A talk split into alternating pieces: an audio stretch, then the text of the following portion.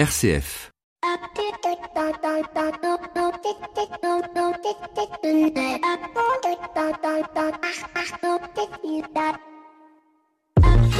Bonjour à toutes et à tous. 2020 frappe à notre porte et je dois bien vous avouer qu'en regardant en arrière, je n'ai pas trop vu passer cette décennie et pourtant il s'en est passé des choses. Trois présidents de la République, un pape qui démissionne, un autre qui arrive, démentant ainsi la fameuse comptine enfantine. Un pape est mort, un autre est appelé araignée. Araignée, quel drôle de nom pour un pape et pourquoi pas libellule ou papillon Elle est bien bonne, elle est irrésistible. Je vais vous la recommencer. Un pape est mort. Bon, ok, j'arrête. Euh, sinon, vous allez me dire que cette décennie se termine aussi mal qu'elle avait commencé. Et oui, 2010, c'était une vague de froid sans précédent et la tempête Xintia 2011, c'est le printemps arabe, mais c'est aussi l'affaire Strauss-Kahn et l'année internationale de la forêt, c'est surtout l'année de mes 40 ans. 2012, nous passons de la Sarkozy à la Hollandie, le seul président à s'être mouillé dans sa fonction, au sens propre, et un peu moins au sens figuré. Y a-t-il un rapport? Je ne sais pas, mais nous n'avons jamais gagné autant de médailles au JO de Londres que cette année-là. Quant à 2013, eh bien c'est le centenaire du Tour de France, la grande manif contre ou pour le mariage pour tous.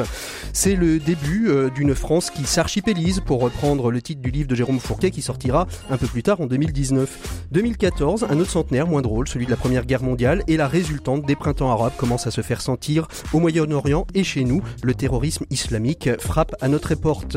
Et oui, 2015, c'est l'avènement de Daesh, l'attentat de Charlie Hebdo. Avec le même jour, RCF qui lance son nouveau territoire de marque, la joie se partage, une joie de courte durée. On l'estime entre 7h et 10h du matin. 7h du matin, tout le monde sur deux antennes vous parle de la joie. À 10h, paf, l'horreur absolue. On range la joie et on parle d'espérance. On ne peut évoquer Charlie bien évidemment sans évoquer les attentats du mois de novembre au Bataclan. Une année à un climat qui est plutôt tendu. D'ailleurs, en parlant de climat, c'est cette même année qu'a lieu la COP 21 avec les accords de Paris, une grande victoire pour la planète. Enfin, ce jour-là, parce que jusque après maintenant, c'est un peu la débandade. On en est à la COP 25 et ça bouge pas beaucoup. Antonin, une remarque peut-être non? Tout à l'heure. Tout à l'heure. vous inquiétez pas, j'en ai quelques-unes. Et 2015 est très marquante aussi pour moi car je décide de devenir journaliste de solutions et de quitter ainsi la douce quiétude du salariat pour l'inquiétude du journalisme indépendant. Je deviens donc patron et journaliste. Oui, je sais, je suis un peu schizophrène. 2016, c'est l'avènement de Trump, 4 ans déjà, et nous passons en France de 22 à 13 régions. 2017, atterrissage en Macronie, adieu l'ancien monde, ou pas. Le hashtag MeToo arrive sur le devant de la scène avec l'affaire Weinstein. Depuis, il a payé, les dossiers sont fermés les uns après les autres. 2017, c'est aussi le premier numéro de l'écho de solution. Un petit coucou à Martin Ferron qui m'a fait confiance. Et puis, bien évidemment, c'est l'année de celui qui a disparu, qui aura marqué si longtemps la scène culturelle française. Je veux parler de je, je, je, je, je, en 2017. Il y en a qui Jean d'Ormesson, bien sûr. Ah, oui. Je sentais que vous allez me dire Johnny, mais non, c'est Jean d'Ormesson. en 2018, me direz-vous, eh bien, le Brexit sortira, sortira pas. Les Anglais jouent au mais oui, mais non. C'est aussi le début des Gilets jaunes qui, d'acte en acte, nous mènent jusqu'en 2019 et la décennie se termine comme elle avait commencé avec une réforme des retraites, des grèves et Drucker qui est toujours à la télé. Bienvenue dans l'écho des solutions. L'écho des solutions. Patrick Longchamp. Voilà, bonjour à toutes et à tous. Très très heureux de vous retrouver pour cette dernière émission de l'année 2019. Pendant que Flavie fait des photos qui vont partir sur les réseaux sociaux, je vais encore avoir l'air intelligent puisque j'ai un joli bonnet du Père Noël. Euh, et puis euh, d'autant plus que nous terminons avec des amis journalistes de solutions pour vous faire un petit retour sur l'année écoulée et je les salue. Il y a d'abord euh, la, Sa Majesté de la philanthropie, euh, la Reine des Prés. Bonjour Flavie. Bonjour, je l'adore celle-là. Excusez-moi, Oui, je la oui, fais de temps en temps, mais de- de temps en temps, mais. Directrice associée de, de Care News, le non moins formidable Frédéric Vulot, fondateur et rédacteur en chef de Mediatico. Bonjour Frédéric. Bonjour Patrick. Et puis bien évidemment le passionné Antonin Amado de RSE Data News. Bonjour Antonin. Bonjour Patrick, bonjour à tous. J'ai décidé si que ce serait une émission dans la bonne humeur parce que c'était la dernière On de sait pas l'année. si vous êtes très fatigué ou si vous êtes très en forme. Mais on, Tous on très balance fatigués d'une et très en seconde euh, d'une seconde à l'autre entre les deux là. Eh bien, je suis et fatigué et très en forme. Voilà, une émission où on va faire un petit tour de l'année 2019 avec ses faits marquants. Euh, Qu'est-ce qui a pu marquer euh, cette année? Quelles sont les choses qui vont peut-être se pérenniser ou celles qui vont ne pas se pérenniser? Vous excuserez peut-être notre côté dissipé, hein, parce que c'est la dernière de l'année et comme on le dit euh, sur RCF, la joie se partage. Alors chez nous, elle est plus extérieure qu'intérieure. On commence tout de suite avec les coups de cœur les coups de gueule. C'est parti, c'est l'écho des solutions, c'est le Presse Club. L'écho des solutions. RCF. Voilà, eh bien, Antonin qui me fait une tête. Non, mais bon, je sais que quand on quand vous parlez des coups de gueule, vous, vous tournez toujours euh, votre votre regard en premier euh, non mais je peux me tourner vers. Flavie, elle m'a elle m'a dit en préparant c'est l'émission qu'elle avait elle venait qu'avec des coups de gueule. Non Ah non, ça c'est méchant, c'est un, c'est un coup de gueule off. C'était un coup de gueule off. Bon, alors, qu'est-ce que vous arrivez avec quoi Euh, Coup de cœur, coup de gueule Qu'est-ce que qu'est-ce qui vous a marqué dans ce mois-ci euh, que vous voulez faire remonter? Alors, moi, mon coup de cœur assez récent, c'est, ça fait longtemps que j'avais pas écouté Transfert, Mhm. euh, qui est un podcast que j'aime vraiment bien, et il y en a eu un avec le papa euh, de Matisse. Je sais pas si vous vous souvenez de la loi Matisse. Oui. Euh, Matisse Germain. Euh, c'est un monsieur dont les collègues de travail ont donné des RTT et des jours pour qu'il puisse s'occuper de son petit garçon qui a un cancer qui a enfin, il y a eu plusieurs épisodes euh, et à la fin ça, le, le petit garçon est mort. Et après c'est le combat des parents ça a été de de faire euh, de légaliser ce dispositif cette- de générosité. Et c'est un et moi j'aime bien transfert euh, déjà. Je peux pas en écouter plusieurs parce que je pense que sinon c'est comme tous les podcasts c'est compliqué à écouter. Mais celui-là euh, j'ai trouvé déjà que c'était vraiment un monsieur enfin hyper euh, Touchant. non, pas Naturel, que. non En fait, il en parle, il parle hyper simplement et c'est très agréable parce qu'il se raconte pas et et on voit que c'est pas son boulot et et transfert c'est assez intime mais là c'est pas intrusif Mhm.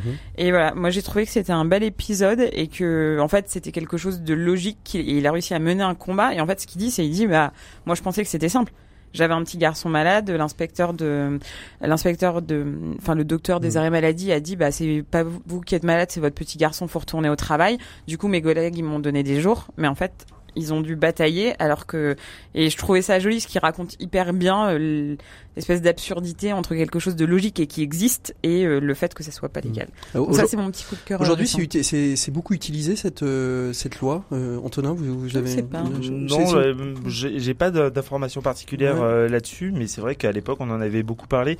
Ce qui est intéressant, c'est c'est de vo- 2014. je crois. Bah, ce que je trouve intéressant, moi, c'est de voir que la, la solidarité s'infiltre, en l'occurrence, euh, malgré euh, malgré les, les contraintes légales, réglementaires, euh, les, les, les, la loi du marché, etc. En fait, on est des, on, nous sommes des animaux sociaux, on a besoin d'être ensemble et ça se ça se manifeste aussi comme ça. Je trouve ça plutôt euh, euh, rassérénant comme histoire. Absolument, absolument. Alors, euh, Frédéric, euh, Antonin, Frédéric, vous arrivez avec quoi? Votre coup de cœur, votre coup de gueule de- Alors j'ai un coup de cœur et un coup de gueule. Alors le coup de cœur, euh, il est pour l'application Entourage, une application sur smartphone qui permet d'aller à la rencontre des, des sans-abri Mhm. et de décloisonner les mondes évidemment. Euh, et ben Entourage en ce moment lance une campagne de dons à l'occasion de Noël. Donc vous pouvez aller euh, sur le site d'Entourage et, euh, et notamment sur euh, Hello Asso pour aller, euh, je crois que c'est Hello Asso, ouais, ou alors c'est Ulule. Et ben on cherchera ça. Enfin, vous, vous Et, avez collecte, sont en campagne entourage. actuellement, donc voilà, il faut soutenir Entourage. C'est On très- rappelle un très entourage pour, pour tous nos éditeurs parce qu'il y en a peut-être pas partout euh, en France, Il y a mais dans beaucoup de villes, beaucoup de hein. villes. hein. C'est une application sur laquelle on s'inscrit et en fait euh, c'est en, en push comme on dit. Euh, vous êtes à un endroit, vous pouvez dire que vous êtes disponible pour euh, soit aller à la rencontre, soit des SDF qui sont sur entourage. Ils l'utilisent énormément, ils le disent eux-mêmes, hein, euh, pour euh, parce qu'ils ont une demande très particulière, ils ont besoin d'une couverture, ils ont juste besoin d'une douche, etc. Et euh, ceux qui sont sur l'application peuvent répondre à, à, à- à ces demandes-là directement. C'est remettre du lien social par le biais des, des réseaux numériques, ce qui est pas mal finalement, parce qu'en général, ça a plutôt tendance à décloisonner et à couper le lien humain. Et là, c'est une, une application qui redonne du lien humain. Ouais. Alors hop là, tous les deux. C'est iRaiser. Eraser. Mm. Sur Merci la- Flavie. pour la collecte, c'est sur iRaiser. Mm, Voilà. Très bien. Donc on s'est volé. Heureusement qu'elle a un ordinateur. Et la fracture numérique, Oh, Flavie mais mais voilà, c'est beau, tout de cette suite. jeunesse connectée. C'est ça. Et les serveurs qui bouffent euh, la banquise. Euh, Et sinon, j'ai un petit coup de gueule quand même. Allez-y, Est-ce que je peux en parler du coup Ah, de gueule pas fait il, il- il concerne le tiers-lieu des grands voisins. Vous savez, ce tiers-lieu Ah oui, médiatico a- assez locaux. Euh, Ça y est, voilà, c'est officiel Alors, c'est officiel, Alors, ça y est. donc, qu'est-ce ça ferme. Ah, Alors, bah oui, bon, ça fait quatre ans que c'est ouvert. Il fallait bien que ça ferme un jour. On le savait d'ailleurs. Non, ce qui est problématique, c'est que ça fait euh, trois mois que euh, on est en train de se dire aux grands voisins, tiens, euh, on sent qu'il y a une possibilité pour qu'il y ait une saison 3 aux grands voisins, que ça s'arrête pas à l'été 2020, mais à l'été 2021. Et donc, on met en branle un petit peu toute la communauté des grands voisins pour savoir qu'est-ce qu'on peut proposer, comment on peut s'ouvrir au quartier, comment on va dépasser les contraintes à la fois financières et techniques, parce que c'est un site de 3 hectares et demi sur lequel il va y avoir énormément de travaux pour construire un nouveau quartier, beaucoup de logements, un gymnase, une école, etc., une crèche. Et, et puis, finalement, bah, les discussions se mènent.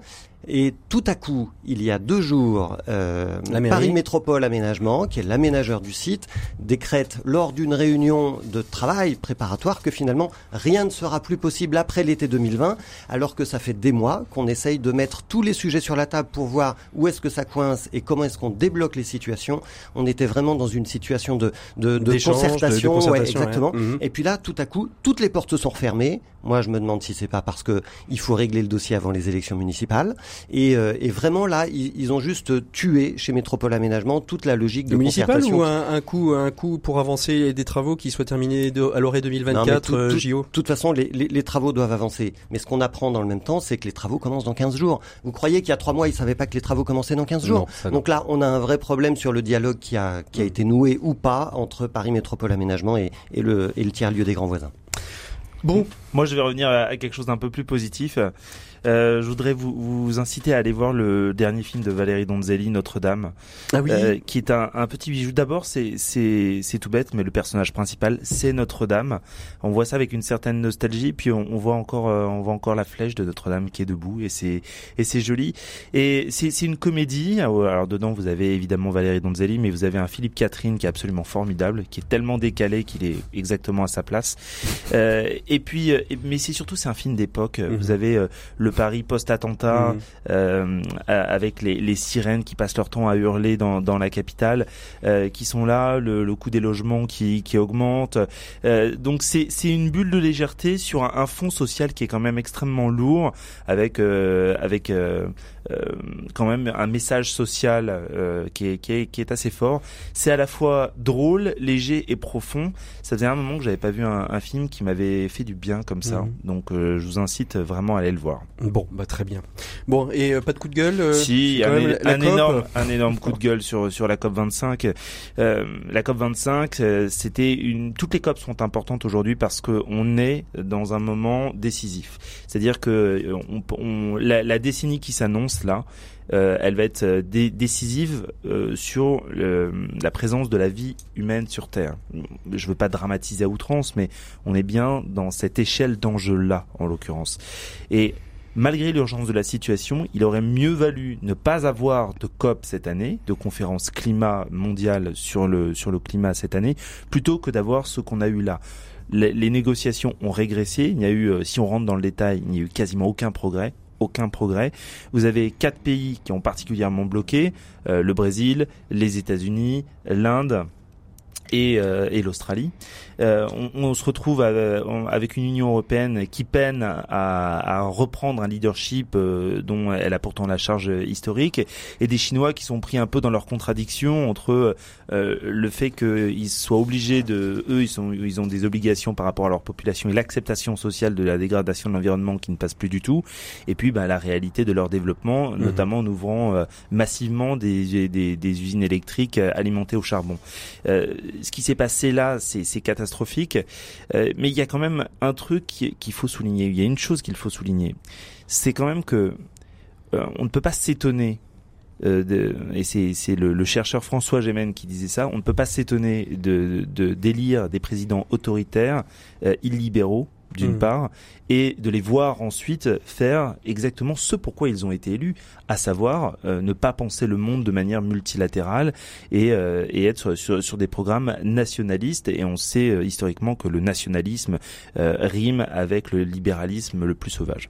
Mhm. Donc on est vraiment aujourd'hui euh, sur le climat dans une ornière qui est absolue, j'insiste là-dessus, et, euh, et on voit pas aujourd'hui comment est-ce qu'on va pouvoir en sortir? J'ajoute que euh, la prochaine COP aura lieu l'année prochaine à Glasgow et que euh, la Grande-Bretagne a quand même un discours quand même un peu ambivalent par rapport à par rapport à, à- par rapport au climat.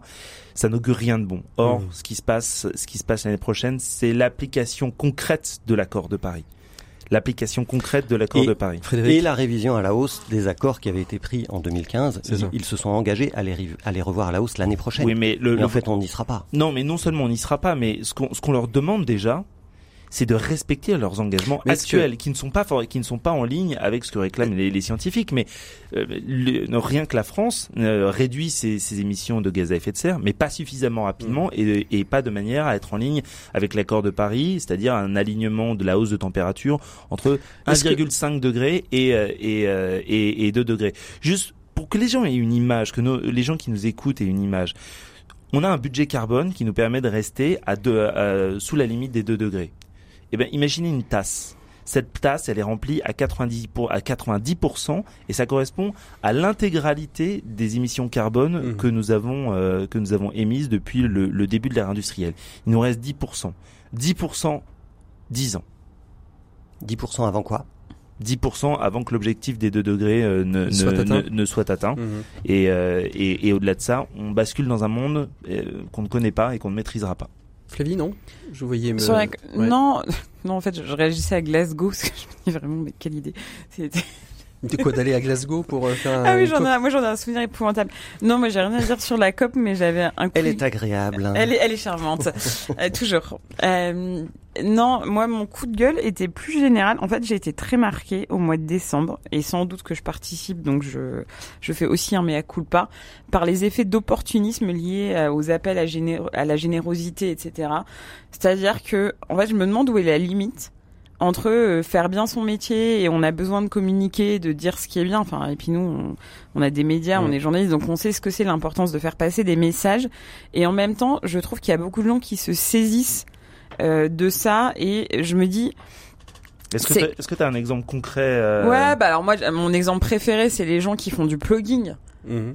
Du quoi du Du du plug- plugging qui font du jogging en ramassant des déchets mais qui du coup Ah. prennent le temps de se prendre en photo et, et je parle pas d'un truc anecdotique genre de temps en temps genre je suis là c'est-à-dire des gens qui posent euh, avec une avec, sac une non mais et et je me dis du plastique. coup Et qui où est poste l'effet ça sur Instagram, c'est ça C'est ça. ouais ou sur ou ailleurs mais où En est l'effet ça de casse truc complètement le, le rythme du et jogging. le, C'est le- ça, que- non mais en, en Moi plus mais en fait, pas le jogging, Je me suis posé la question lors du Giving Tuesday. Je me suis dit, c'est hyper bien de, il faut de la com pour euh, pour faire partir la générosité, pour la développer et tout. Mhm. Mais je me suis dit, est-ce qu'on n'est pas tous en train de s'auto-congratuler euh, parce que euh, on a acheté une brosse à dents euh, et qu'on la file aux banques, euh, enfin euh, banque, dans, euh. dans les banques alimentaires, non, mais euh, au- dans des collectes. En fait, je me suis dit, je me suis, dit, est-ce qu'on n'est pas en train de marcher sur la tête? Et c'était lié à mon coup de cœur. Il y a beaucoup de podcasts que j'aimais bien, que j'ai arrêté d'écouter parce que... le journaliste ou l'animateur ou le podcasteur, comme la podcasteuse, était devenu plus important que son sujet. Ah oui. C'est-à-dire qu'il y a quand même des gens qui ont commencé en interviewant des gens en ayant, j'imagine, 5% du temps de parole. Moi, je sais que j'ai ce travers-là et je le coupe euh, au montage parce que je- les gens ne sont pas là pour m'écouter moi. Tu te coupes toi-même. Voilà, je me, je me, je m'auto-censure parce que sinon c'est insupportable, je pense, de- d'écouter quelqu'un euh, jacasser. Et euh, voilà, et il y a des podcasts où maintenant il y a quand même des gens qui font questions avec moi-même. C'est-à-dire, chers, chers auditeurs, posez-moi vos questions et ensuite ils font une heure. Mais vraiment, ils se font plaisir. Et du coup, il y a une espèce d'idolâtrie et on n'est plus du tout dans, dans un échange sincère parce que parce que tout est très artificiel. Et voilà, c'était pas un coup de gueule, c'était une vraie interrogation de décembre sur les Noëls. Moi, tous les gens qui disent ah j'ai appris à mon gamin le calendrier de l'avant inversé. Regardez, aujourd'hui il a filé son goûter et paf photo et paf hashtag calendrier de l'avant inversé. Avec Et je une me dis, augmentation mais- de l'empreinte numérique de chacun, du coup, parce qu'on poste sur les réseaux sociaux. Bah oui. Non mais voilà, et je, moi je me sens coupable de plein de choses, mais c'était une vraie interrogation sur aller où la limite entre ce qu'on dit, ce qu'on fait et comment on le met en Mm. œuvre? Voilà. Merci beaucoup pour vos coups de cœur et vos coups de gueule. On fait une petite virgule et puis on, on re- on remonte, on rembobine euh, l'année 2019. RCF, l'écho des solutions. Alors une année 2019 qui était euh, finalement assez riche. hein. Il y a eu pas mal de choses. Il y a eu, euh, il y a eu la, la loi Pacte, je crois, qui, qui nous est arrivée. Il y La loi eu- PAC qui est arrivée et, et qui rentre euh, et qui rentre en vigueur notamment euh, sur tout le volet et correspond sur le tout le volet investissement responsable à partir du 1er janvier. Absolument. Absolument, les entreprises à mission aussi. Les décrets d'application viennent d'être euh, publiés et euh, d'ailleurs, euh, on l'a eu euh, dans, comme invité écho euh, la semaine dernière, euh, la, famille Yves Rocher euh, qui, euh, qui, euh, qui a changé ses statuts pour devenir entreprise à mission avec une raison d'être. Euh, c'est, alors pour vous, euh, qu'est-ce que c'est l'événement de l'année 2019 qui vous a le plus euh, le plus marqué dans notre dans notre axe journalistique hein. L'événement, l'événement organisé ou l'événement de la chose Non, le, euh, la- le, le, le moment. Le moment, la, la date, euh, l'événement clé de, pour vous. Fred Non, mais moi, ça va être très personnel. En réalité, Ah bah, cette allez-y. année, moi, j'ai eu euh, une chance que j'estime extraordinaire parce que euh, jamais je n'aurais cru pouvoir rêver faire cette interview-là. Euh, chez Mediatico, on a interviewé Mohamed Younous, Ah ouais. qui est prix Nobel de la paix, euh, qui avait postulé d'ailleurs à l'époque pour le prix Nobel d'économie parce qu'il est économiste et pour le prix Nobel de la paix, il a eu celui de la paix parce qu'il a inventé le microcrédit. Alors on l'interviewe euh, à l'aube de ses 80 ans et je lui demande euh, comment sera le monde dans 80 ans. Eh oui. Et il me répond, euh, il me répond, bah en fait, euh, le monde va pas bien et il va aller de plus en plus mal, à moins que quelque chose de spectaculaire ne se produise au regard des enjeux climatiques, évidemment. C'est pas à la COP 25, Antonin, on l'a bien compris que quelque chose de spectaculaire s'est produit. On verra Glasgow l'année prochaine, mais on a des gros doutes. Il, je, je l'interroge aussi sur euh, sur deux autres éléments euh, qui sont euh, anecdotiques, mais qui, qui, qui révèlent les choses. Euh, je l'interroge à ce moment-là sur euh, le film Fahim, Mhm. de Pierre Mart- euh, Pierre-François Martin Laval, euh, Fahim qui est un jeune Bangladais qui arrive en France, qui n'a pas de papier, qui prend des, des leçons d'échecs et qui, qui devient euh, champion de France, de France. euh, champion de France d'abord euh, des échecs. Et, et je lui dis qu'est-ce que ça veut dire pour vous de voir un, un- un jeune homme euh, qui vient du Bangladesh comme vous, qui aujourd'hui est sans papier, qui traverse le monde, qui devient champion de France d'échecs? Et il nous répond euh, vous pouvez construire des murs, Mhm. mais vous ne pourrez pas arrêter les gens. Et c'est une phrase vraiment forte, évidemment. Alors, on- peut se dire, ok, elle, elle- tombe sous le sens, Euh, mais sauf que c'est pas n'importe qui qui le dit. Et, et, et ce film-là, euh, Fahim, euh, renvoie à cette situation. Et puis la troisième chose que je lui demande, c'est, je lui demande plein de choses, mais parmi les trois dont j'ai envie de vous parler là, c'est je lui dis, euh, je lui dis, Mohamed Younous, je vous ai entendu il y a deux ans à l'hôtel de ville de Paris, euh, sur scène, euh, devant Anne Hidalgo, parler à la salle en disant, cette femme m'électrise. Donc je lui demande, est-ce que vous êtes amoureux d'Anne Hidalgo, Mohamed Younous, prix Nobel de la paix, vous avez 80 ans. Et il me répond, presque. J'adore cette femme. On est vraiment d'accord sur les problématiques du monde d'aujourd'hui. Et c'est pour ça qu'il lui a proposé que les Jeux Olympiques de 2024 soient les premiers Jeux inclusifs et solidaires de l'histoire des Jeux Olympiques. Ce sur quoi on, on se dirige d'ailleurs. hein, Et on- euh, bien sûr, on y va, on y va tout On, droit attend- avec, on euh, attendra quand même de juger sur pièce, hein, en l'occurrence. ah, avec aujourd'hui 25% des marchés euh, Ah, des, même. de- des Jeux Olympiques qui sont ouverts aux structures de l'économie sociale et solidaire, notamment les structures d'insertion. C'est pas rien. Donc, et euh, les chiffres c'est- sont c'est quand même plutôt la bons pour première fois l'instant en que- termes d'appels se d'offres passe. gagnés. euh, C'est ce que disaient les Absolument. canaux. Ils ont dit que ça a dépassé leurs espérances. Et Bon, c'est vous savez, une- je- je- et quand c'est je suis sceptique, j'espère toujours avoir tort, hein, en l'occurrence. Donc, euh, Et, et nous adorons avoir raison. On en avait parlé lors du. Cette interview est bien sûr à retrouver sur mediatico.fr. les- Mais alors ça, on on- on n'en doute pas. Euh, Est-ce qu'on peut rappeler parce que tous nos auditeurs, Mohamed Younous, le microcrédit, on voit, on voit très bien ce que c'est. Aujourd'hui, ça, ça a quelle place le microcrédit euh, dans dans dans les dans l'économie? Depuis, il a créé ça dans les années euh, 80, je crois. hein. C'est euh, Un donc il y a une microcrédit, trentaine- trentaine d'années microcrédit, il est maintenant. micro. Euh, à l'échelle de l'économie, il représente pas grand-chose en termes de, termes de poids, en termes de valeur. Non, non, mais en termes de de de de- d'aide apportée, de de, de Bah. personnes remises euh, sur le, le marché, on, on est capable Je- de l'estimer. euh J'ai pas de chiffres là Ouais, en tête, bien, mais, oui. mais quand on fait un prêt euh, de 1000 euros à une femme qui va pouvoir s'acheter une machine à coudre et qui va pouvoir vivre de son travail et faire vivre ses enfants et les envoyer à l'école, c'est pas rien. En fait, c'est juste monumental. C'est Mhm. que 1000 Mhm. euros, c'est peut-être que 500 euros. C'est juste monumental. Mhm. Il a, il a ce regard, il, il a, il a hum, conscience de, de ce qu'il a, il a fait ou à l'asiatique, il a cette simplicité, cette humilité de dire j'ai initié un truc et maintenant ça me dépasse? Moi, je vais vous dire, je l'ai trouvé humble, euh, je l'ai trouvé triste. Et ça, ça m'a moi-même attristé parce que c'est un personnage inspirant. Mhm. Alors, il a 80 ans, il était fatigué le jour où on l'a interviewé aussi. Mais je me rappelle que je l'ai trouvé triste et, et j'en étais désolé. Mhm. Il vit toujours au Bangladesh? Ah bah non, enfin non non, il a de la famille au Bangladesh bien sûr, mais il parcourt le monde sans arrêt. Il est entre entre l'Europe et, euh, et les États-Unis beaucoup, et euh, il a des bureaux à Paris. Il a Mhm. des bureaux à Paris, à la Maison des Canaux euh, à Stalingrad, comme euh, sur le Comme au, au, au- au Yunus Center. au Ouais. Yunus Center. Après le Trump Center, il y a le Yunus Center. Euh, Antonin. Moi, ce qui m'a marqué en 2019, c'est pas un événement en particulier, c'est euh, une espèce de hiatus, de contradiction absolument énorme. Vous savez, euh, à RSE Data News, euh, on scrute la responsabilité sociale et environnementale des entreprises. Et vous n'avez jamais eu autant d'entreprises qui euh, s'engagent, vous n'avez jamais eu autant d'entreprises euh, qui euh, se choisissent une raison d'être, c'est-à-dire qu'elles elles, elles, affichent un message social pour aller au-delà du business. Vous n'avez jamais eu autant d'entreprises qui se mobilisent sur le climat. Pas une journée ne se passe sans que je ne reçoive trois, quatre, cinq communiqués de presse disant voilà telle entreprise du secteur des transports, de l'immobilier, du bâtiment, de que sais-je devient devient neutre en carbone, en l'occurrence. Et, euh, et pourtant, les indicateurs macro, les indicateurs globaux montrent qu'on est sur une énorme dégradation. Ça traduit deux choses. Ça traduit un que la mobilisation n'est pas du tout à la hauteur des enjeux. Donc ça c'est la première chose. Et puis la deuxième chose, euh, ça traduit aussi qu'on est dans un retour fracassant du greenwashing, c'est-à-dire euh, le fait de, de, de, repeindre, en vert un certain nombre de, un certain nombre de. Et, vous qui analysez tous ces rapports RSE, ces entreprises qui, qui se disent RSE, euh, vous, vous considérez qu'il y a vraiment que du greenwashing dans, dans toutes ces entreprises-là Non, bien sûr que non. Vous il y a quand même des entreprises qui sont vertueuses et quand elles choisissent une, une raison d'être. Euh, non, mais la raison d'être ne fait pas la responsabilité sociale ou, ou, environnementale. On va dire que c'est un pas dans la bonne direction, mais euh, ça, ça, ne suffit pas en soi. Non, par contre, euh, aujourd'hui, il faut aussi s'arrêter un instant sur ce qu'est le greenwashing.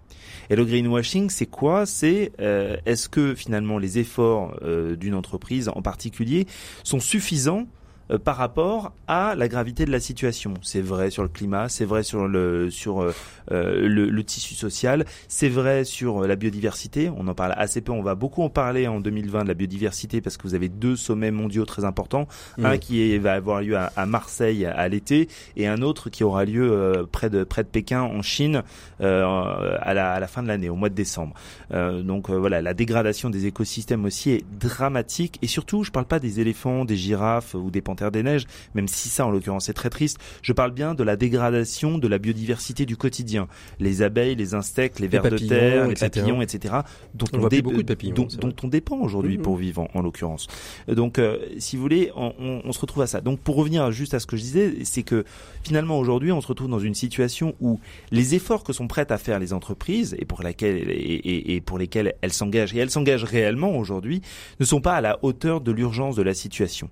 En fait, ces efforts-là, s'ils avaient été faits à l'orée des années 2000, ils auraient pu être suffisants parce que lisser sur le long terme, ça aurait pu, euh, ça aurait pu euh, passer. Aujourd'hui, euh, on est dans une urgence qui est réelle. J'insiste là-dessus. Hein. Je veux pas paraître alarmiste, mais on est dans une urgence qui est réelle. Et, euh, aujourd'hui, les efforts des entreprises, à quelques rares exceptions près, ne sont pas du tout suffisants. une urgence qui est réelle, mais comme le disait à l'instant euh, Frédéric, il a, et le disait surtout Mohamed Younous, il faut cet événement extraordinaire parce que on a, le sentiment, tout le monde dit il y a de l'urgence, il y a de l'urgence, mais et, moi et moi le premier et nous les premiers, on est là sur notre smartphone à continuer à consommer de la donnée qui va alimenter des serveurs qui eux-mêmes vont alimenter euh, euh, des, euh, de, de l'énergie qui va venir polluer, détruire la banquise. Oui, mais c'est plus, plus, en, plus en tant que citoyen qu'en tant que consommateur qu'on devrait s'interroger. Quand on met au, au, pouvoir en tant que citoyen des gens dont on sait qu'ils ne régleront pas les, les, les problèmes systémiques, pour pas s'étonner effectivement euh, qu'ils ne le fassent pas en l'occurrence. Donc euh, on, se retrouve dans une situation où, où vous dites quasiment, hein, quasiment à des enfants, euh, attention, je pose une plaque de chocolat bien en évidence sur la table de la cuisine, mais surtout tu as l'interdiction formelle alors qu'il est, euh, alors qu'il est, il est 4 heures et que c'est l'heure du goûter, mais tu as l'interdiction formelle de la manger. Bon bah il y en a peut-être quelques-uns qui vont respecter la consigne, mais bon la plupart ils vont quand même aller taper dans la dans la mmh. plaque de chocolat. Si vous voulez, c'est c'est la culpabilisation euh, permanente du consommateur, à mon avis, elle est à la fois contre-productive et, et en même temps, euh, et en même temps pas très juste. Il, faudrait, il, faudrait, faire quoi? Pour, euh, pour arriver à faire entendre cette urgence sans être dans la culpabilité et en même temps être dans la construction du monde. J'aime bien le monde désirable ou le monde soutenable qu'on utilise de plus en plus. Et gouverner, gouverner, c'est prévoir. Et gouverner, euh, si gouverner c'est prévoir, on peut dire qu'on n'est pas vraiment gouverné, euh, euh, notamment sur les questions euh, de, de, soutenabilité de nos modèles économiques depuis quelques années. Je ne parle pas du gouvernement actuel qui est extrêmement critiquable de, de ce point de vue-là, mais mais de, de, tous les gouvernements qui, qui l'ont précédé. Il s'est pas il s'est passé des choses, mais pas suffisamment depuis 92. notre maison brûle et nous regardons je, ailleurs. Je lisais, je lisais, une, je lisais une interview dernièrement qui disait finalement euh, bon, le monde euh, va aller vers ce qu'il doit être. Euh, est-ce que l'important, vous parliez de, de, de, de prévoir, est-ce que l'important, c'est pas aussi de se dire, de commencer à se poser la question, de se dire comment euh, on va vivre à, à Lille avec des bananiers, quoi. Et, et donc euh, Mais de, commencer, non mais de commencer, de commencer J'ai à prévoir. Non, mais j'ai un scoop pour vous, Patrick. Personne ne veut renoncer au café et aux bananes. Je veux dire, moi, le premier, euh, j'en mange, j'en mange et, et j'en bois. Le problème n'est pas là. Le problème est, et est-ce que ce dont nous avons besoin euh, est, est ce dont nous avons envie Non, mais ce que, ce que je veux dire, c'est que- est-ce que le- se dire, toute manière, il y a, il y, a des- il y a des résultats climatiques qui vont être, euh, qui vont être inéluctables. Commençons aussi à préparer la ville de demain avec euh, cette, avec ces changements climatiques. C'est-à-dire que le jour où on aura euh, 40 degrés à Lille, alors qu'on n'a jamais eu l'habitude euh, d'avoir du 40 degrés, est-ce qu'on a les infrastructures pour pouvoir euh, permettre à une population de vivre normalement Et je, et, je- et- et- je et bien rebondis, mais alors, de coup, manière, je, je euh, rebondis tout- je rebondis sur ce que disait Frédéric sur euh, l'événement euh, marquant euh, de, de Spectaculaire, spectaculaire. de Mohamed Mais, Yunus. mais quand on a 46 degrés à Paris, à l'ombre, comme ça a été le cas cet été, moi je l'ai vu, hein. Je, c'est, c'est pas une histoire qu'on m'a racontée. J'étais à Paris et mon appartement était tellement chaud que j'ai dû aller me réfugier ailleurs avec mes enfants. C'est pas une histoire qu'on m'a racontée. Et, et je, je dis pas que je suis un migrant climatique. Je ne dis pas que je suis, je suis à plaindre. Je dis juste Vous que avez ça. migré jusqu'au Luxembourg. Euh, non, j'ai- pas vraiment. J'ai, j'ai migré dans un appartement où, où c'était, où c'était supportable en l'occurrence. Ah, il y avait de la Donc clim. euh, il y avait il y avait un ventilateur effectivement. Mais euh, en l'occurrence, si vous voulez, euh, ça si ça c'est pas un événement spectaculaire, qu'est-ce qui est un événement spectaculaire? 46 degrés en plein mois de juin à Paris. Donc c'est c'est et, et si ça ça se passe, ça veut dire qu'il y a tout le Mais reste qui qui a amené cette situation qui est qui est là. Et, et c'est là où il faut penser la ville de demain en commençant à replanter des arbres plutôt qu'en remettant que de l'asphalte euh, et, et du minéral dans, dans toutes nos villes avec des grandes places pour faire des grandes manifestations et remettre un peu euh, d'arbres, de fontaines, de, de, d'éléments qui viennent aussi euh, euh, temporiser euh, le, le, le, chauffe- le- le réchauffement climatique de nos C'est villes. c'est tout à fait vrai, mais on a aussi besoin d'avoir des collectivités territoriales, euh, et, puis des gouvernants qui soient stratèges, c'est-à-dire qui pensent aujourd'hui le long terme. Aujourd'hui, il ne faut pas penser à trois ans, au prochain scrutin, etc. Il faut accepter de penser les évolutions sur 10, 15, 20, 50 ans parfois. Et ça, ça demande euh, une espèce de révolution copernicienne de la part du monde politique euh, que malheureusement je ne vois pas venir. Est-ce qu'il y a des villes qui sont un peu vertueuses euh, sur des villes ou des territoires qui aujourd'hui sont un peu vertueux comme ça dans, dans votre Bah, vous avez euh, tout ce qui se passe dans la région des Hauts-de-France, notamment sous euh, l'impulsion de Jérémy Rifkin et de, de la- et de sa troisième révolution industrielle, euh, Très belle région. dont Flavie Després est, est- est originaire, vous l'aurez compris. Mais- objective. Mais, mais, en- mais en l'occurrence, euh, il, il se passe des choses. Frédéric Il y a beaucoup d'expérimentations sur beaucoup de territoires, Grenoble, Nantes, les Hauts-de-France, oui, euh, il y, a- il y en a beaucoup. Ça ne reste que des expérimentations. Nantes, à Nantes où Quand- je vis, il y a quand- même beaucoup, beaucoup et très, très, très peu d'arbres. Hein. euh, oui, mais il y a aussi beaucoup d'initiatives d'économie sociale et solidaire Ah, ça, à Nantes et autour de Nantes. Donc euh, voilà.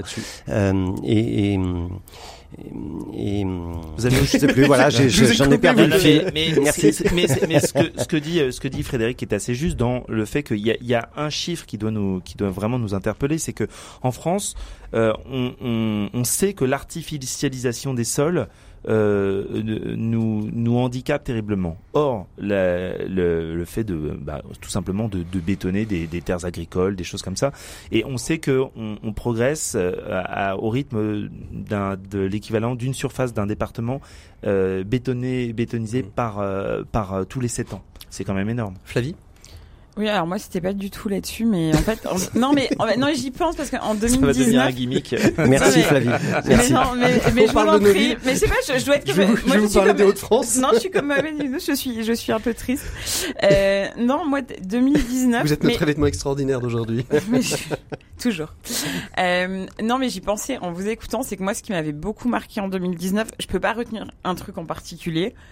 Euh, voilà, si j'étais très asso, euh, je vous dirais l'article 50. Euh, Si j'étais très News que je suis, De la loi sur le mécénat. Ouais, de la loi sur le mécénat. mécénat. Mhm. euh, euh, je vous dirais loi Pacte. Enfin, nous, on a sorti des choses aussi, donc c'est pas ça. En fait, j'ai trouvé que 2019, les gens, euh, enfin, le monde marche sur la tête. J'ai rarement vu les gens, mais de, c'est mon anglais à moi, mais Mhm. aussi énervés. Et euh, en décembre particulièrement, enfin à Paris à cause de, avec les grèves et les, les tensions entre les cyclistes et les vélos, mais en fait, je me- je me dis, on est quand même dans un monde où il y a des choses qui sont complètement euh, absurdes. Soit, mais les gens sont hyper vénères. J'ai pas d'autres mots, c'est-à-dire qu'ils s'agressent tout le temps. Enfin, moi, je, on vit dans une. Euh, on n'arrête pas de nous rabâcher les oreilles avec la bienveillance. Mais alors maintenant, en fait, il y a une injonction à la bienveillance. Ce fait qu'il y a des gens qui disent ah non, tu m'as dit euh, quelque chose euh, qui n'était pas positif, tu es malveillant. Et, en fait, on perd le sens des définitions. On est, il y a une espèce de marketing.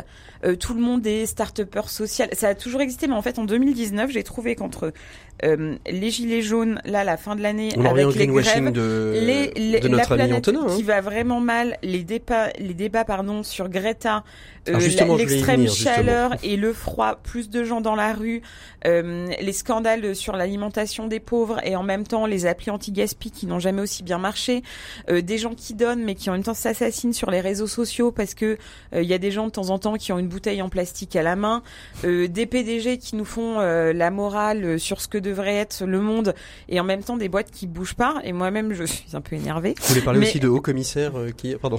non, mais même euh, un commissaire et un secrétaire d'État, euh, voilà. Mais en fait, moi, ce qui m'a marqué en 2019, c'est que je pense que tout le monde a des bonnes intentions, mais la bonne intention étant devenue une norme euh, obligatoire, on est tous en train de se juger. On se racontait nos petits euh, moments de honte euh, dans l'équipe, et moi j'ai dit, mais moi, il y a un jour, j'ai stressé parce que je me suis dit, les gens qui vont venir chez moi, à côté de ma cuisine, il y a un endroit où j'ai des petits sacs plastiques euh, pliés qui restent, et je me suis dit, non mais vu mon boulot, je me suis dit, les gens vont me juger. Non mais je suis devenue complètement D'ailleurs, folle. d'ailleurs, nous sommes en train de juger là. Voilà, voilà, Moi, je, sens, je sens un regard et moi j'ai parlé. je vais, je vais dans votre sens. hein. Moi, j'ai passé un, di- un déjeuner, de- un déjeuner de famille où ils ont repris toute la liste de ce que je ne faisais pas en, en- en miroir de l'émission que j'animais. Donc, euh, de fait, j'ai passé mais en fait, un sale moment. Et ben je trouve que 2019, moi j'ai trouvé ça dur et je pense que c'est dur pour beaucoup de gens. Mhm. Euh, je pense aux gens, euh, enfin voilà, moi mes mes amis qui viennent d'avoir des enfants et qui sont dans des injonctions parce qu'en fait elles sont entre devenir euh, écolo parce qu'elles sont écolo, devenir écolo pour la santé de leurs enfants, euh, qui savent et franchement, et moi je vois des gens qui sont, il y a, après il y a un instinct et, et tout le monde, euh, j'imagine, enfin beaucoup de gens réussissent à être parents, mais moi j'en ai vu en panique parce que je pense qu'elles sont, euh, ils sont bouleversés par l'arrivée d'un enfant. Et un truc où elles me disent, mais alors moi je sais plus euh, quoi acheter, quoi faire. euh, Il y a des injonctions de, de partout. Et, et voilà. Et moi ça m'a marqué de voir qu'il y avait tout le marketing euh, vert qui était euh, en train de. Frédéric, vous avez, retrouvé, vous avez retrouvé une, une idée. J'ai retrouvé plein de choses à dire, bien sûr. Allez-y. Euh, non mais Flavie, 2019, c'est quand même pas la première année euh, pendant laquelle le monde marche sur la tête. Non, c'est le la marche c'est la première année où Flavie depuis Depré en- en a tellement conscience. longtemps.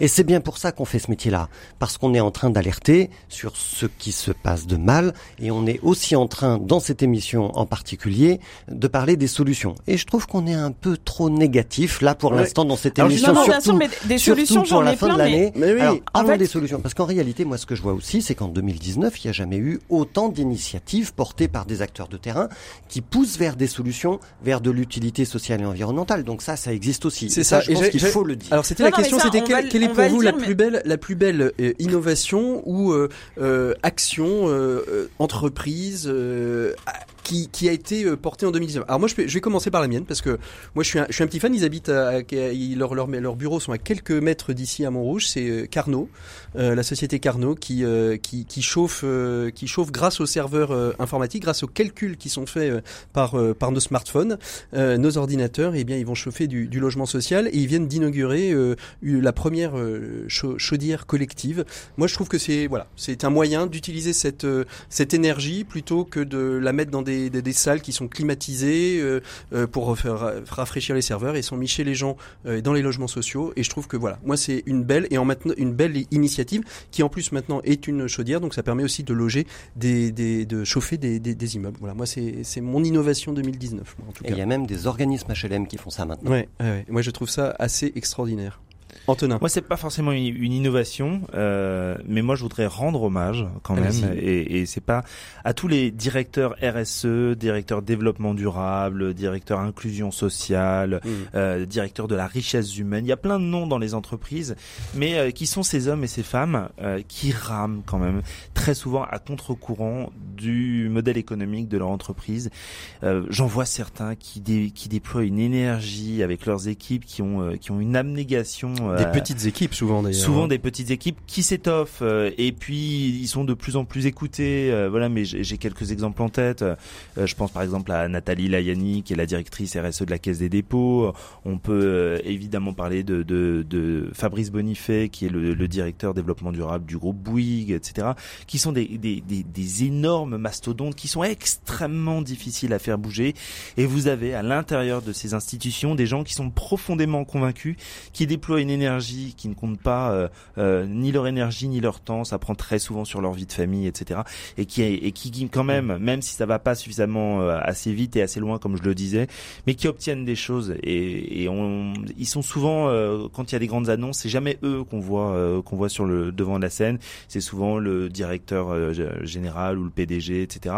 là, en l'occurrence, mm. je pense que en cette fin d'année, c'est bien de c'est bien de souligner ça en effet. Ouais.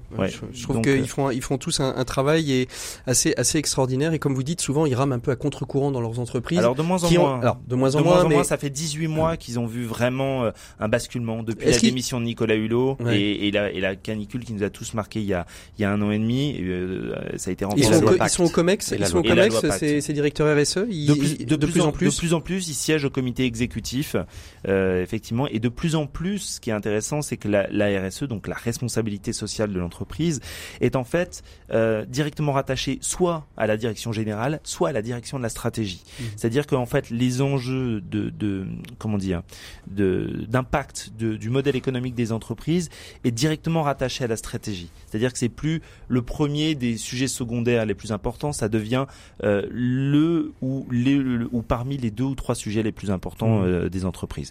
Et de toute façon, les entreprises ne le font pas parce qu'elles ont décidé d'un seul coup de, de, devenir vertueuses. Elles le font parce, qu'elles ont, analysé leurs risques. Elles ont analysé leurs risques. Elles ont ce qu'on appelle des des, des des, des matrices de matérialité qui permettent de mesurer leurs risques. Et en l'occurrence, elles voient bien que si elles n'adressent pas ces sujets-là à moyen ou long terme, euh, c'est leur modèle économique, en tant que tel qui, est menacé et elle risque de disparaître. Oui, absolument. Frédéric euh, Bah non, moi juste un petit un petit coup de chapeau euh, à la Camif parce que pendant le voilà le Black Friday ils et, ont fermé. pas juste ce jour-là pendant toute la mm, semaine en mm, fait mm, ils ferment leur site de vente en ligne alors que tous les concurrents tous les autres sites marchands sont en train de faire un maximum de chiffre d'affaires cette semaine-là. Et non seulement ils ferment leur site de vente en ligne mais ils l'expliquent aux clients et ils leur disent nous on préfère envoyer nos collaborateurs faire des missions de bénévolat dans des associations pendant cette semaine-là parce que on a vraiment une raison d'être et du coup je rebondis sur ce que disait Antonin tout à l'heure avec la loi Pacte il disait euh, j'ai j'ai envie de, de, creuser un petit peu le terme de greenwashing, bah moi j'ai envie de creuser la question de ce que c'est que cette expression raison d'être.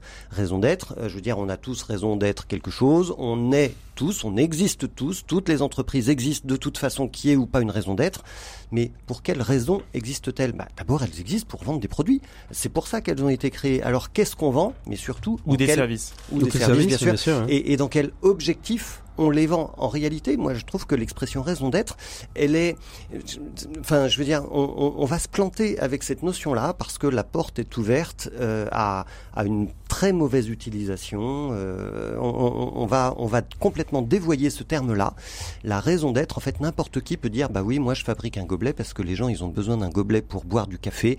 ma raison d'être, c'est voilà, c'est de fabriquer des gobelets que les gens vont en prendre plaisir à, utiliser. ça va, ça va un, tout, ça, ça va un tout petit peu plus loin quand même dans la, la réflexion de la raison oui, d'être. Mais dans euh. votre esprit et le mien, ça va évidemment beaucoup plus loin. Dans l'esprit des entreprises qui, depuis 20 ans, se disent mais moi aussi je suis responsable. Aujourd'hui, elles vont toutes dire moi aussi j'ai une raison d'être. Mm. Et là, franchement, on risque d'aller dans le mur. Il faut faire très attention. Quand vous prenez une, une, une, entreprise comme, comme Yves Rocher, qui sont dans le je veux dire dans, dans le naturel depuis euh, la fondation de l'entreprise, réfléchir leur raison d'être euh, et, et, et l'écrire dans, dans, leur statut d'entreprise euh, prend tout son sens. En effet, sur le gobelet en plastique, euh, pardon, ou le gobelet en carton, parce qu'on peut, on parler de plastique, sur le gobelet en, carton, c'est peut-être un petit peu différent, en effet. Alors, il faut que la raison d'être, elle soit précisément définie dans les statuts. Et d'ailleurs, Emery Jacquia, le patron de la Camif, je lui demandais, mais qu'ont-ils dit les actionnaires quand vous avez fermé site Je dire, forcément, vous, avez des problèmes. Il me dit, ben non, parce qu'on a inscrit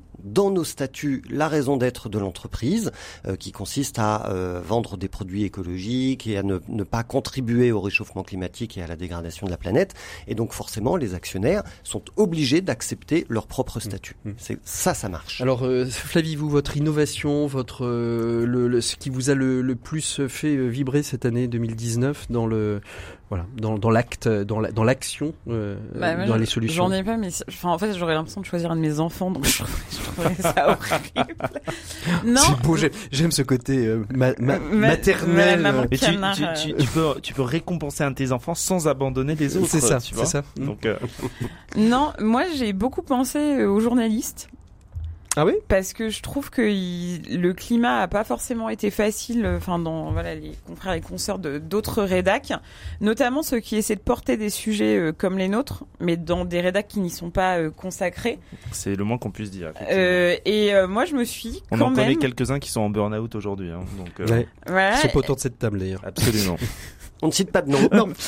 mais non, mais, j'ai aucun prénom. Mais, on pense très fort à eux et à elles. Voilà. Mais non, voilà, de manière générale, moi j'ai pas mal pensé en me disant que nous on avait de la chance parce que euh, on avait créé euh, euh, notre boulot, notre média, bah, médiatico, c'est pareil, mais je me suis dit c'est quand même compliqué parce que je connais les contraintes voilà financières de pub et je trouve qu'il y a quand même une part grandissante de sujets positifs ou mm. de sujets solutions dans des médias généralistes, même des médias éco. Et j'ai trouvé que c'était un symbole parce que autant avant je trouvais qu'il y avait des papiers un peu nunuches euh, et là, je trouve que c'est un peu mieux quand même. Enfin, Alors, je, suis assez, je suis assez d'accord. Et, même, et même dans des grands, euh, des, des, des, grands journaux, des grandes messes télévisées, euh, euh TF1 en particulier, euh, c'est pas mal saisi ces derniers temps de la bonne, la bonne solution de la semaine, etc. Et je trouve que ça devient intéressant. le service public aussi. Et le service public aussi. Oui, oui, tout à fait. Des vraies choses plutôt bien. Enfin, pas des trucs. Et, et, ce, qui est, ce, qui est, intéressant, c'est que des journaux. Alors moi, je le, je le vois avec les, les, les, les confrères journalistes de Médiacité, l'équivalent, on va dire, de Mediapart, mais au niveau local euh, aujourd'hui se pose la question de l'investigation positive, c'est-à-dire euh, on n'est pas là que pour dénoncer, mais on peut être là aussi pour enquêter euh, sur des beaux projets, des belles réalisations et de mettre en avant ces, ces réalisations-là. Alors c'est encore compliqué pour eux, mais en tout cas ils essayent aujourd'hui d'y aller et je trouve que c'est intéressant de se dire que l'investigation c'est pas que dénoncer. Non, c'est sûr, mais dénoncer positivement. Mais Après, il reste beaucoup de choses à dénoncer. C'est ça. et puis c'est surtout les, les, les, moyens des médias aujourd'hui euh, sont loin d'être extensibles. Et si vous devez faire un choix entre euh, faire une enquête euh, sur quelque chose qui ne va pas et, et, que le fait de le révéler puisse permettre d'améliorer la situation, ou faire une enquête sur un, un, sujet qui va bien et, et qui roule d'une certaine façon bah, je pense que journalistiquement le choix est vite fait. Hein. On est tous un peu les, les héritiers d'Albert Londres euh, qui, qui nous recommandait, enfin qui, nous, enjoignait de, de, porter la plume dans la plaie en l'occurrence. Hein. Mais, mais en même temps, ça permet de, quand on fait de, l'investigation positive, c'est de, montrer aussi quels sont les mécanismes vertueux qui puissent qui peuvent exister euh, pour les rendre vertueux pour d'autres. C'est-à-dire euh, si on va enquêter sur la RSE de, Fleury Michon, qui est assez vertueux dans cette dans, dans ces questions-là, je pense que ça peut être intéressant pour d'autres entreprises agroalimentaires de savoir comment ils ont mis ça en place. Mais en fait non, parce qu'ils ont pas, pas, euh, vraiment, euh, Patrick, parce qu'en fait euh, ils sont organisés en, en, fédération, ils ont en permanence des, des échanges entre pairs, et vous savez les, les, entreprises qui sont vertueuses, elles partagent bien volontiers leur leur expérience. Mais pour le consommateur, pour le consommateur qui sache comment ça fonctionne, c'est pas juste le Nutri-Score, on a mis moins de sel, il y a, y a pas de port antibiotique, etc. Non, si on comprend comment l'entreprise elle porte ce qui est écrit sur le sur le l'emballage, l'étiquette et l'emballage, euh, ça permet aussi de démultiplier. Je trouve que c'est aussi notre travail de le dire et de le faire. Bah écoutez, euh, moi je vous suis pas, mais euh, mais mais je ne vous interdirai jamais de le faire. En tout cas, vous êtes, fort aimable, vous êtes fort aimable. votre innovation, donc c'était ça, vous? Bah non, du coup, moi je cherchais un truc qui m'avait marqué positivement pour essayer de sortir de cette morosité que j'avais installée, et j'avais trouvé ça. Et j'avais trouvé que les gens étaient euh, et que les journalistes étaient plutôt courageux parce qu'en plus, ce que je tiens à dire, c'est que j'ai beaucoup critiqué toutes ces, toutes ces longues années euh, depuis que qu'on a fondé KR News, que on mettait toujours les mêmes en avant et c'était toujours les mêmes euh, beaux gosses de l'ESS, du machin et les bankable. Et là, je trouve que dans les papiers qui sortent, et c'est pas du tout une méconnaissance, hein, ils vont chercher aussi d'autres profils parce qu'en fait, il y a l'effet inverse, c'est-à-dire que quand vous faites des papiers positifs, il y a des bons clients. Et du coup, c'est même pas de la fainéantise. Parfois, c'est de la logique, un manque de temps où on parle tous des mêmes, mais parce qu'ils sont bons. Mais du coup, on se donne pas forcément le temps d'aller creuser d'autres choses. Ceux qui sont moins sexy, ceux qui sont un petit peu moins efficaces, mais parce qu'ils sont moins vieux. Et je trouve que même, euh, j'allais dire, nous chez Kazon, je, je, me- je jette des fleurs à mon équipe, et à moi-même. Allez, soyons, euh, c'est la fin de l'année après tout. On n'est jamais si bien servi par soi-même. Allez, champagne. voilà. Allez. Avec modération, mais champagne quand même. Euh, et je, je trouve qu'il y a eu un effort de fait vers d'autres solutions que ceux qui sont toujours mis en avant, mais parce qu'ils sont bons et qui connaissent. euh, voilà, j'ai trouvé que c'était vraiment une plutôt une bonne année pour euh, nos sujets. Moi, je suis, euh, assez d'accord avec le constat. C'est vrai que la, grande presse, euh, si on peut parler comme ça, se saisit de ces sujets aujourd'hui, et c'est tant mieux. On gagne quelque chose. Les, les citoyens sont en train de gagner quelque chose. Euh, on les éveille à ces sujets-là. En revanche, c'est une sacrée problématique pour nous. Parce que dans deux ans, si tous les médias traitent les sujets qu'on traite aujourd'hui, vous savez, vous savez ce qui va se passer. Ça- Il faut que nous, on se spécialise et qu'on renforce notre expertise. C'est ça. Ça, Parce suis que d'accord. parce que aujourd'hui, c'est le même principe en politique. Tous les partis se revendiquent de l'écologie et les écologistes ont du mal à exister. Donc, on a un vrai défi à relever, c'est notre montée en gamme et notre montée en expertise. Moi, je suis pas vraiment inquiet par rapport à ça, puisque Parce que vous êtes les meilleurs. Non, c'est- pas- Non, pas mais ça. ça dépend du modèle économique. non, Ils ont déjà une expertise, ça. Non, non, mais c'est c'est pas vraiment pour ça. C'est je pense que euh, des médias, euh, on va dire nous, euh, pour pour parler euh, jargon, nous, nous sommes des médias de niche. C'est-à-dire qu'on n'est pas des des médias. Peut-être Carnews, ce serait encore un, un peu différent, mais on n'est pas ce qu'on appelle des médias généralistes en l'occurrence. Et donc nous, on travaille un, un écosystème presse et- spécialisée, et, et comme on dit. voilà, Mm. et on est de la presse spécialisée. Et donc notre rôle à nous, c'est toujours d'être des défricheurs. Il y aura toujours des choses à défricher et on verra toujours avant euh, les, les médias de- et les journalistes de, de la, de la presse généraliste euh, des sujets euh, qui n'ont pas mécaniquement eu le temps de traiter avant. Mm. Ouais, mais moi j'ai un sujet sur le modèle économique. Nous, on vit euh, de. Non, mais je suis très transparente là-dessus. On vit de publicité de... et d'abonnement à du public rédactionnel. On a des clients qui sont des entreprises. Et en fait, c'est pas du tout une guerre contre des groupes généralistes, mais euh, je et en plus j'ai en tête très spécifiquement quelque chose qui est sorti il y a trois semaines euh, dans un grand euh, journal économique avec un grand groupe bancaire qui est aussi quelqu'un qui fait de la pub sur son, je précise sur ses engagements parce que chez nous toutes les pubs sont liées à l'engagement des entreprises. Et en fait, je me suis dit, bah effectivement, en fait, comme en termes de d'image grand public, le média généraliste et comme les médias généralistes se mettent tous à faire de l'événementiel et euh, du public rédactionnel, enfin des dossiers co-construits, vous les apportez. euh, voilà, moi j'appelle un chat un hein. chat, mais Mhm. on peut les appeler plus joliment si ça fait plaisir aux gens. Euh, voilà, moi j'aime j'aime faire plaisir, c'est cadeau. Et, euh, et voilà, et je me dis, voilà, selon le modèle économique, nous c'est il y a l'expertise bien sûr, et il y a la montée en gamme des journalistes, il y a le- l'audience, voilà, mais il y a aussi qu'est-ce qu'on va inventer économiquement euh, pour euh, voilà nous c'est pas un sujet d'inquiétude pour l'instant mais c'est un sujet de vigilance. Mais après euh, voilà les médias euh, se réinventent économiquement euh. Allez, moi, je m'interroge. 5 dernières minutes. Je Antonin. m'interroge moi euh, concernant et, et c'est une discussion qu'on a déjà eue avec euh, avec Flavie.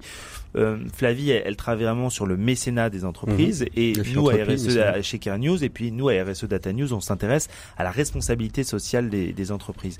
Et je trouve, mais alors c'est c'est une idée que je soumets à, à la petite communauté que, que, Que nous, nous sommes sommes. dans ce dans ce studio, mais je trouve qu'aujourd'hui on essaie de plus en plus de faire converger le mécénat et la RSE. Et euh, Absolument, avec les directions de l'engagement de plus en plus. Et je suis corps. assez dubitatif euh, par, par rapport à par rapport à cette tendance là euh, que j'ai du mal que j'ai du mal à, à trouver à trouver positive Euh, Ah. donc euh, donc je, je, lance cette interrogation est-ce que c'est un sentiment qui est ressenti Ça peut faire un, un objet Ah d'un dossier, une- après un c'est bon une dossier. mais- les rapprochements c'est une réalité j'ai pas tellement d'opinion parce que je trouve que c'est très propre à chaque entreprise enfin toutes les directions de l'engagement que j'ai en tête euh, sont toutes hyper variées avec des structures euh, j'ai du ma- euh, j'ai du mal à Ce qui est, ce qui intéressant dans, ce qui est intéressant dans les structures et avec des directions de l'engagement, c'est cette volonté de, de ne plus séparer les choses, c'est-à-dire plus faire des silos, d'avoir quelque chose d'assez Ce qui est transversal. intéressant Où c'est on, où on euh, incorpore euh, le, les, les, les collaborateurs euh, de l'entreprise euh, ou les missions extérieures. Et moi, c'est ce que je trouve intéressant. qui- alors moi, ce que je trouve intéressant, c'est que c'est quand même monté en gamme. C'est-à-dire que quand vous avez tout sous la même coupe, vous avez quand même une équipe plus nombreuse, que les directeurs de l'engagement euh, peuvent être, euh, bah, chez BNP par exemple, Antoine Cyr et les membres du COMEX, donc c'est quand même des gens qui ont un peu de pouvoir.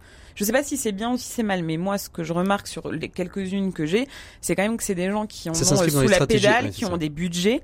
Voilà, parce que les fondations, c'était le désert de Gobi il y a quelques années. Il y a vraiment des trucs qui ne servaient à rien. Allez, on arrive au bout de cette émission. Il reste deux minutes. votre souhait, votre vœu, votre résolution, votre votre vœu pour l'année 2020 qui va s'ouvrir dans quelques jours. Allez, Flavie, c'est quoi votre vœu pour 2020 ah bah, Beaucoup de réussite pour Keanu. Et pour la planète? et pour la planète, euh, la paix dans le monde. C'est ça. Et euh... Vous êtes prêt pour Miss Univers là Non, moi je voilà plus de. Moi j'aimerais bien que ça s'apaise un peu, mais voilà et euh... et non et que le et qu'il y ait des, des changements mis en œuvre, mais ça fait un peu Miss France, mais après tout j'ai peut-être raté ma carrière. un peu beaucoup. Antonin.